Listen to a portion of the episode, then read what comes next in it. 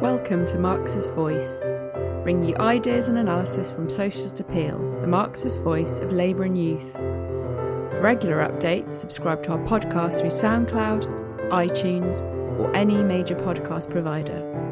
Or visit our website at www.socialist.net, where you can donate and subscribe to our paper online and help support us in the struggle for socialism.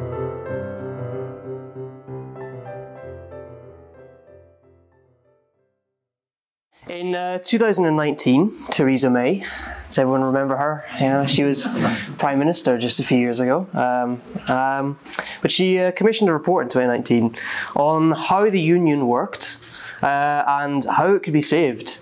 Basically, uh, it was supposed to be written by this guy, uh, Lord uh, Dunlop. And this report was uh, delayed for years and years. It was kind of hidden away in Whitehall. Obviously, Theresa May had commissioned it. Boris Johnson didn't have much interest in publishing it. But um, nonetheless, it was published in March this year, this report on, uh, on saving the Union. Um, and it was prepared, obviously, because of a fear among senior Tories um, and establishment figures generally uh, that the UK was uh, sleepwalking towards disaster, uh, as it always seems to be. Um, that the political hostility that had uh, been built up between the devolved and central governments in the UK um, was uh, becoming untenable. That uh, Scotland, Wales, and Northern Ireland um, were kind of being left behind, or there was a sense in those countries that they're being left behind by the UK government, which was increasingly becoming just a, a government for England, basically. Um, and the threats to the union and the, and the kind of consequences of this um, uh, this this of division is, is quite obvious, of course. Support for Scottish independence is at uh, historic highs. It was uh, nearly 60% in polls this time last year, and has only kind of fallen back slightly since.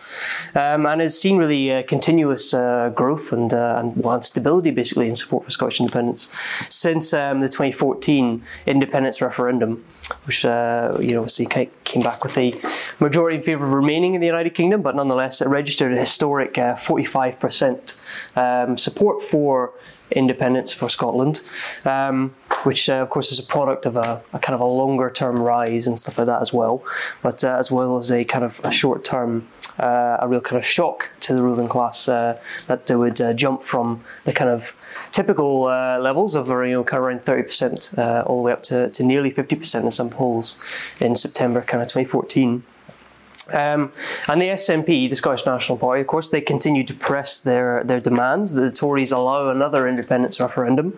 Um, their most up to date kind of demand is that they want one by about uh, 2023, really, so not next year, but the year after. Um, which realistically means they would have to be, uh, you know, either the end of this year or the start of next year that they would have to start planning for it, basically. Um, but uh, the Tories, of course, they just uh, say no to this um, proposal, um, and uh, quite an obvious sign that uh, they have very little confidence that they would be able to win such a referendum. Um, and although it's on a much lower level, uh, only about kind of 20% uh, support, according to some polls, Welsh nationalism has also seen uh, a kind of rise in support quite recently over the past couple of years. In fact, the support for it has uh, doubled over the past five years, from about 10%, like I said, to about 20.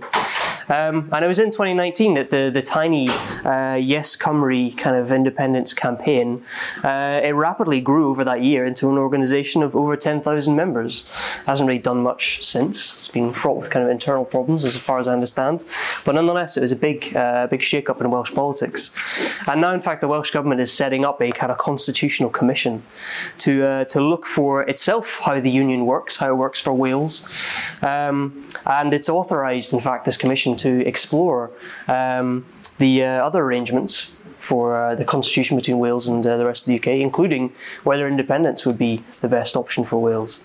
Um, and in fact, during the kind of Senedd elections back in May, uh, the Tories and Labour, and I guess the Liberal Democrats to some extent, were um, looking over their shoulder at Welsh nationalism, um, at this uh, nascent kind of Welsh independence uh, movement. Um, and uh, Plaid Cymru, they came third, of course, in those elections. Uh, and on a promise, basically, of, of holding a referendum, they had the confidence of saying in their manifesto that if we win, we'll have our independence referendum for Wales. Um, and then, of course, in uh, Northern Ireland as well, the kind of careful balance uh, struck between uh, by the British and Irish uh, ruling classes between unionism and nationalism um, by the Good Friday Agreement. It uh, kind of threatens to uh, you know tip in the wrong direction. Well, the wrong direction for the UK, of course, anyway. Um, and in that kind of Sinn Féin in Northern Ireland have kind of you know, transformed themselves, I think, uh, into well, what appears to be just kind of a reformist party that represents kind of progressive social values. Meanwhile, the uh, the Unionist DUP they uh, have their support base it becomes increasingly uh, narrow um, and, uh, and, and kind of militantly uh, you know unionist in a lot of ways and unwilling to compromise. Um, and in the last uh, Northern Irish Assembly election, you know, Sinn Féin, they nearly became the largest political party. They were kind of one seat short, one seat behind the DUP. Um, and but nationalist uh, MLAs in total outnumbered unionist MLAs, uh, and they still do in the uh, the Northern Irish Assembly. Um, and of course, this has led to lots of regular discussion about whether there will be a border poll uh, in Ireland. You know, a unity referendum, basically. Um, Republican figures, of course, they come out and say this all the time, and of course they support it now. But uh, also a few former unionist uh, leaders even have come and said, like uh, Peter Robinson, for example, of the DUP, he has come out and said uh, that he expects there to be a, a, border poll or some kind of referendum on Irish unity in the next 10 to kind of 20 years. Um, and even the government of the south of Ireland have said they're preparing for it, um, partly in response to the growing popularity of Sinn Féin in the south as well, but uh, also the kind of uh, the situation in the north. Um, and in practice, their preparations, though, are about uh, pouring cold water over Sinn Féin's ideas, uh, trying to kind of problematize the issue of Irish unity, make it seem like it would be some big, intractable, uh, you know, process that uh, would be, you know, take decades and would not be this active kind of renewal, I guess, that Sinn Féin portrays it as.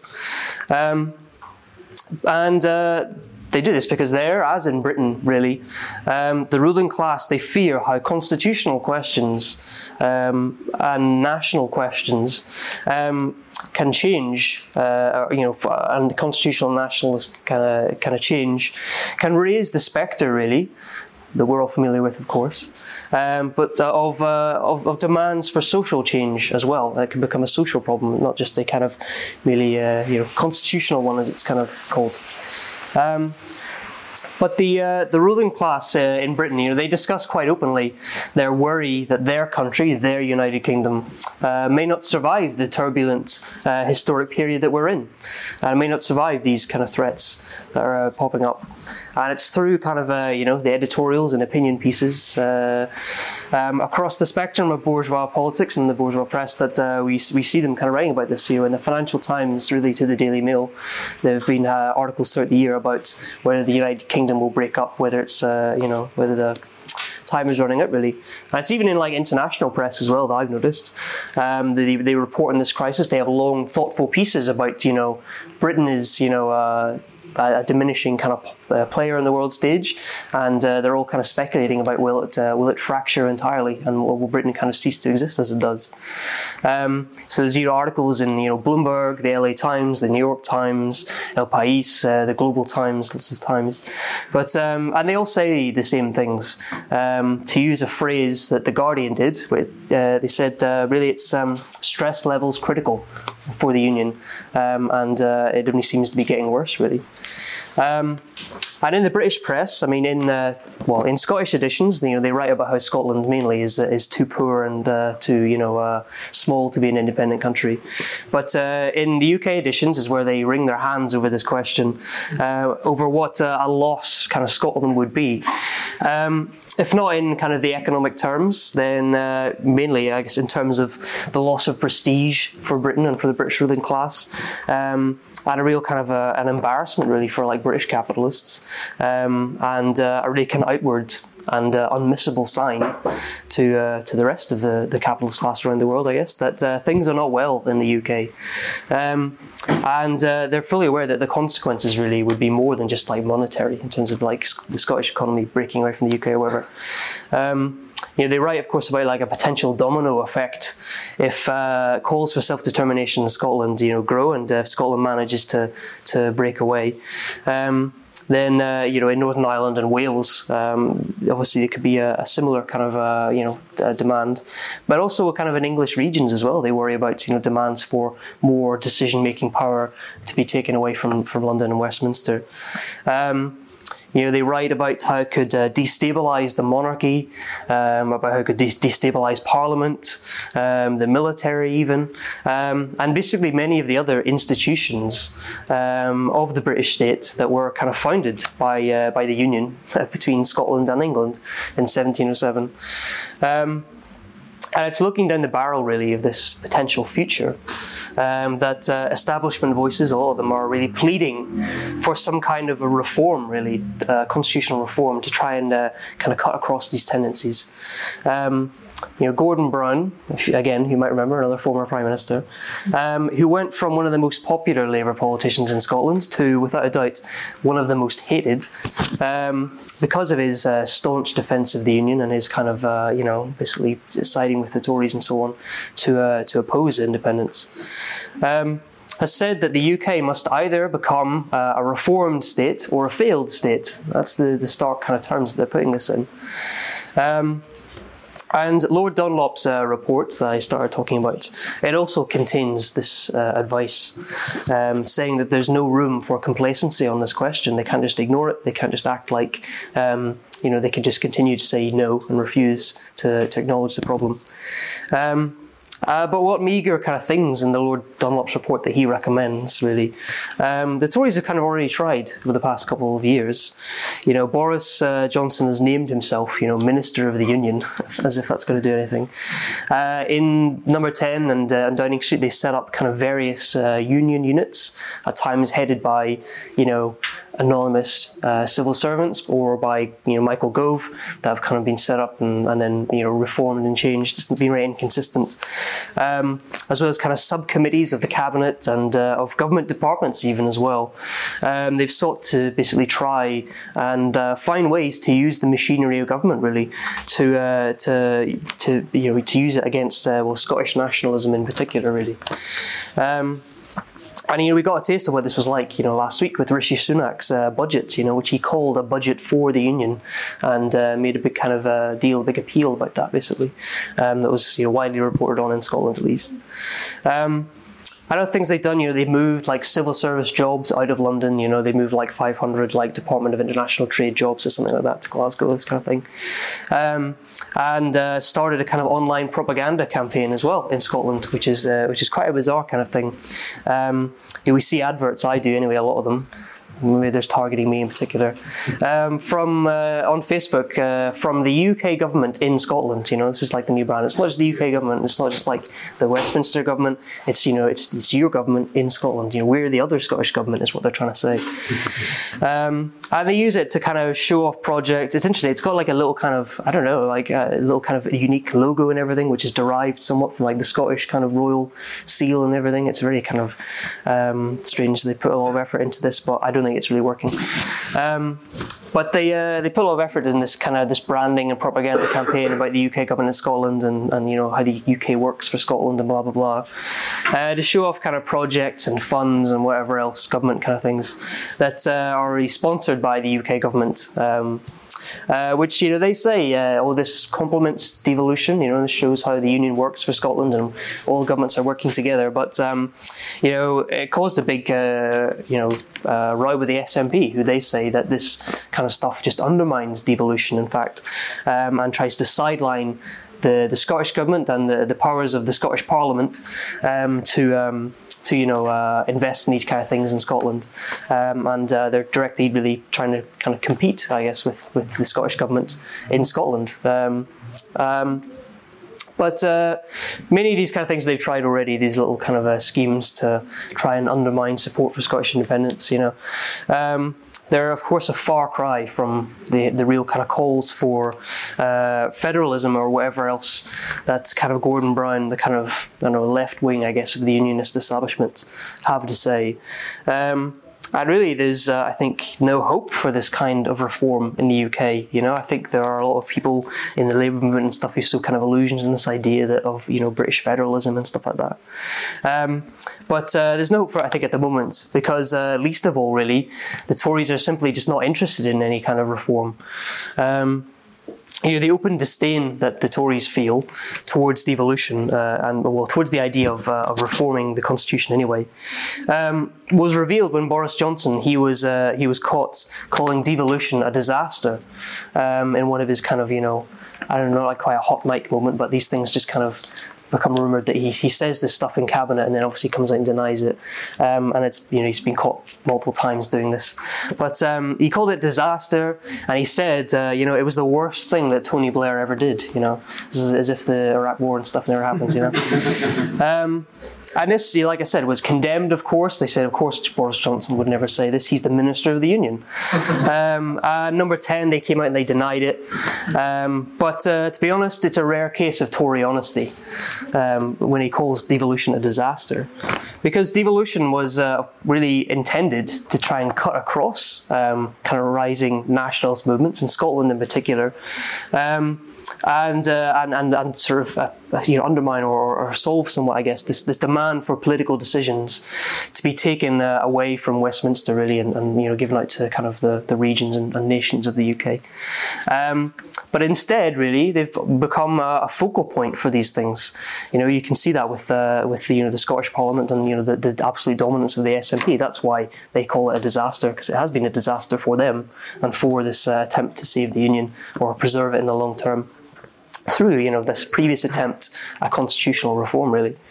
Um, and uh, yeah it's become a focal focal point for what uh, you know was denounced and is continually denounced as uh, grievance politics you know demanding decisions can be taken closer to home or whatever. It was uh, this phrase that was used in 2014 and uh, and I think probably did a lot to boost Scottish independence because people don't like just being told like when you want change though it's just like a grievance of yours you know?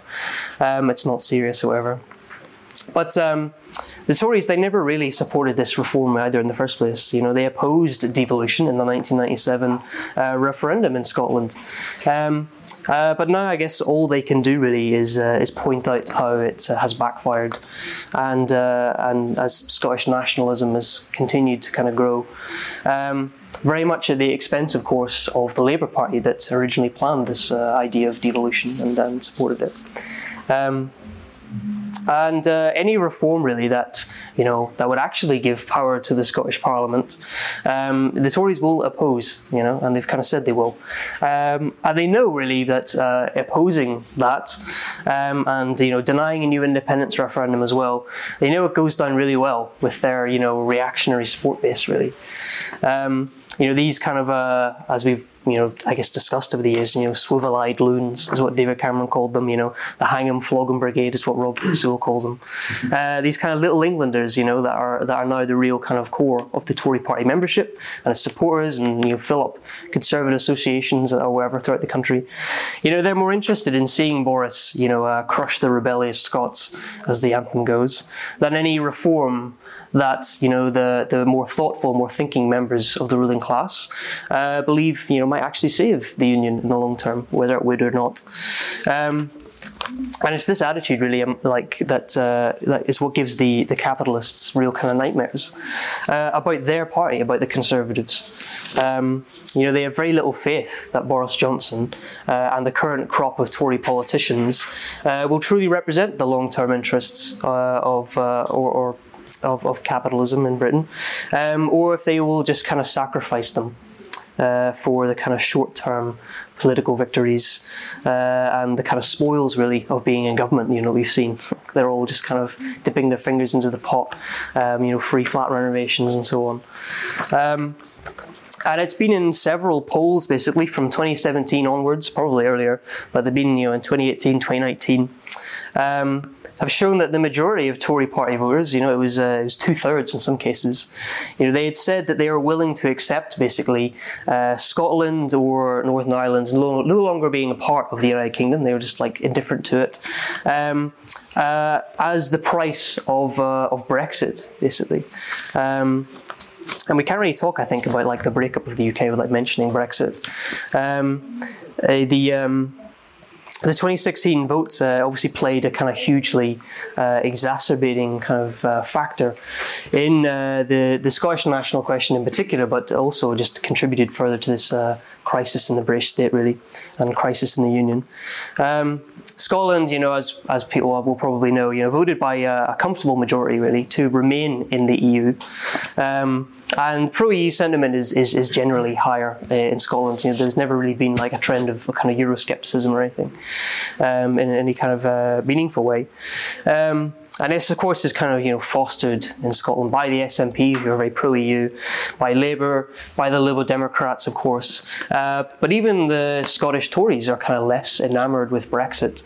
Um, you know, they supported a much kind of softer Brexit, uh, especially under you know their previous uh, leader Ruth Davidson. She was kind of a, a, kind of close ally of Theresa May in trying to get trying to build support in the Tory party for her withdrawal agreement, which of course the many of the backbenchers, the most you know, fervent Brexiteers, they rejected as you know Brexit in name only or whatever else.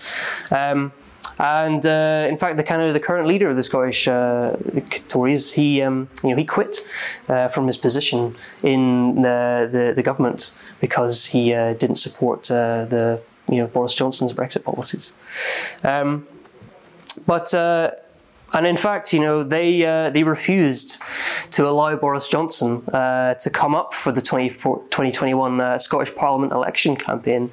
Um, you know, they know that uh, when people see Boris Johnson, you know, they see Mr. Brexit, you know, they see Mr. Herd Immunity, um, and they see, you know, the the kind of the godfather really of Tory party corruption, um, and a man who does more damage to the unionist cause um, than uh, you know when he opens his mouth than Nicola Sturgeon does basically. And uh, they openly kind of talk about this. Not the Scottish Tories, of course; they would never defame their leader in such a way. But um, in uh, in the Financial Times and so on, this guy, you know, Philip Stephens is one of their main uh, political reporters, and he's always talking about how Boris Johnson is like one of the worst things the union uh, has to put up with, basically because of how uh, he repels people, I guess.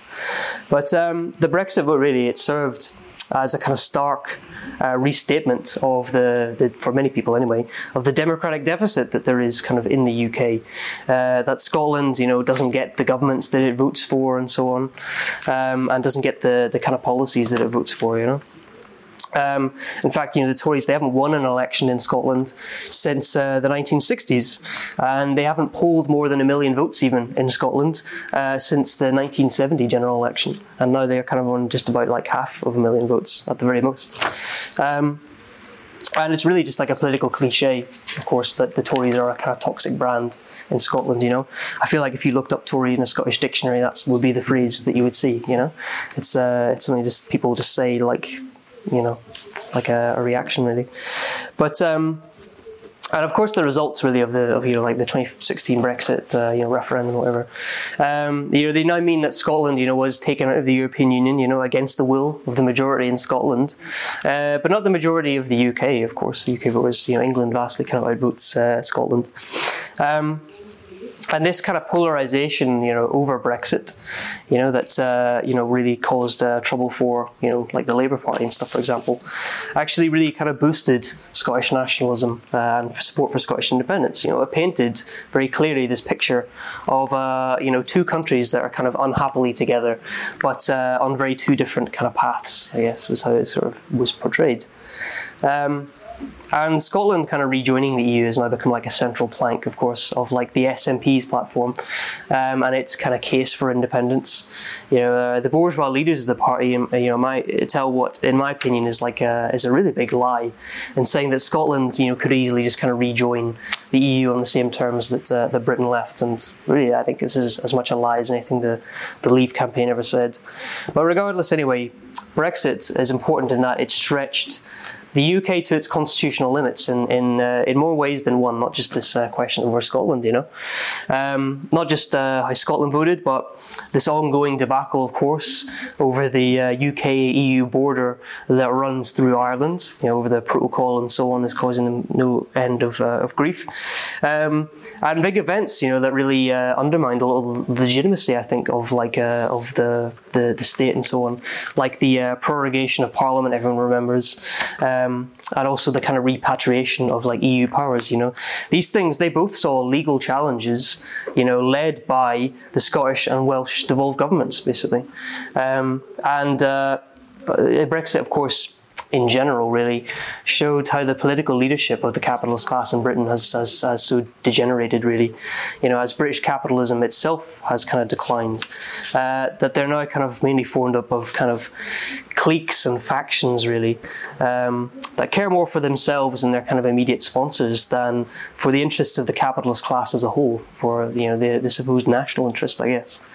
Um, but uh, to finish speaking about Brexit, but you know, in this situation, just as when things seemingly couldn't get, I guess, any worse, um, and for I guess in Boris Johnson's opinion, just as he thought he'd overcome the last obstacle to his rise to power by uh, winning the 2019 general election, just then this pandemic sweeps across the world, which has no, uh, which has had a really serious impact and has really fed into, I think, this uh, this crisis for the union because um, it just further added really to the contradictions that already had kind of built up.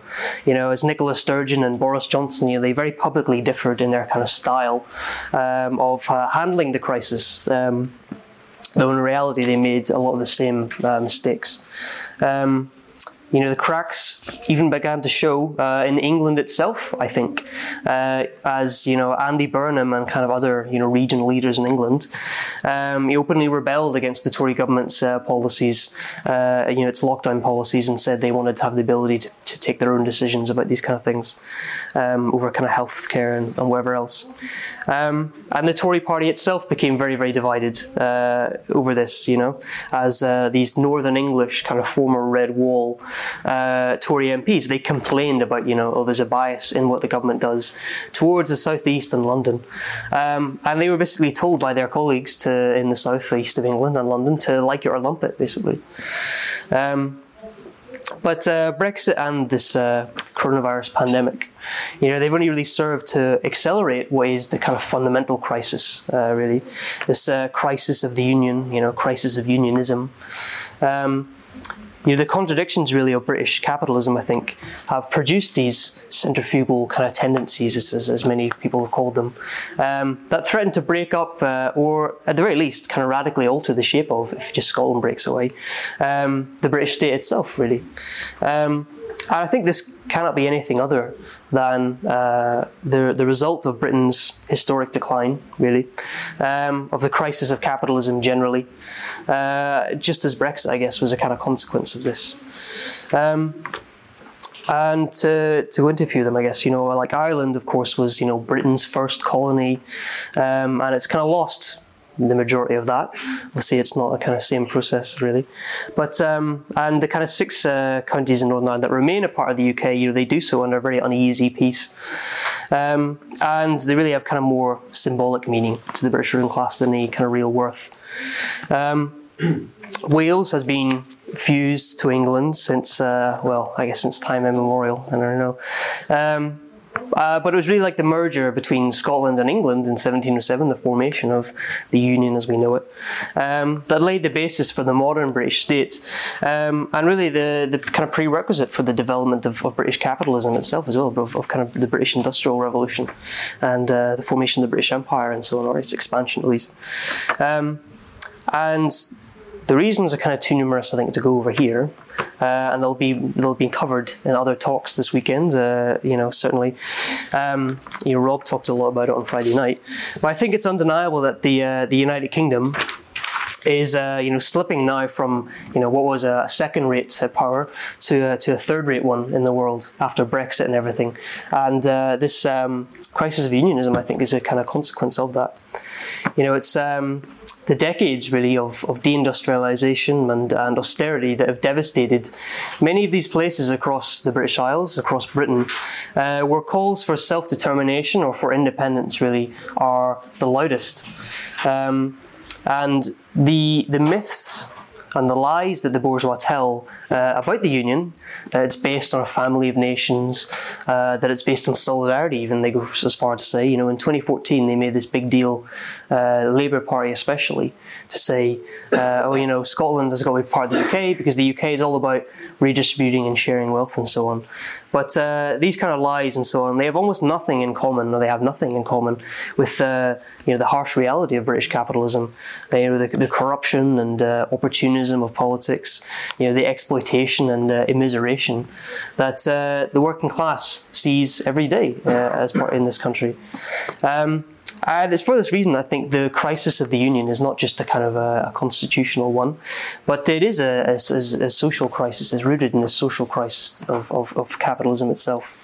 Um, so, for millions of people, really, um, the idea of, of breaking out of the UK um, and social progress in general are closely bound together. In fact, they think uh, a lot of people think you can't really have one without the other. Um, and this is a real kind of dangerous situation, of course, for the union and, and for the capitalist class.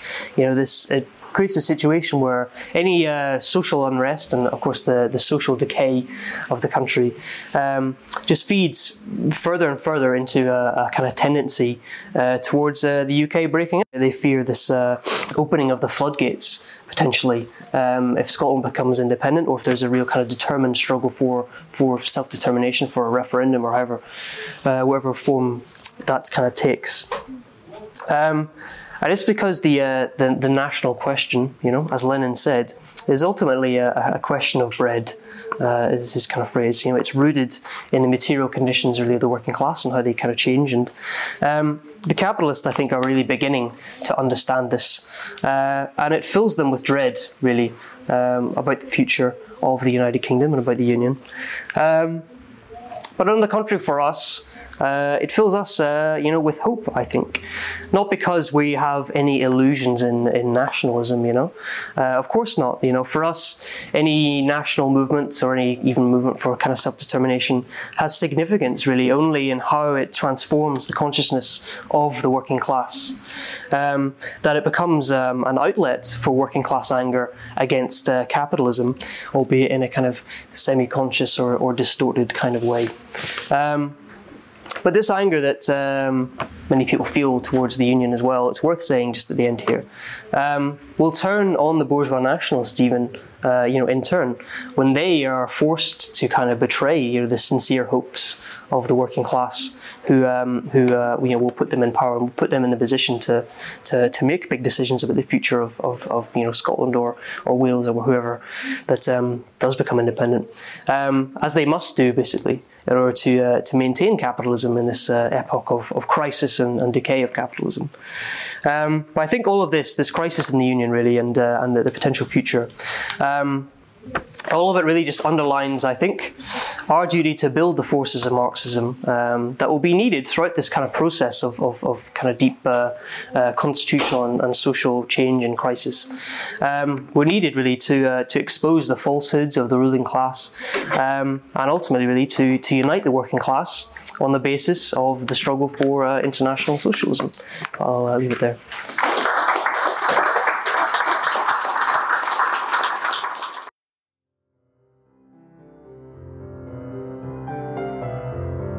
Thanks for listening. We hope you enjoyed this episode of Marxist Voice.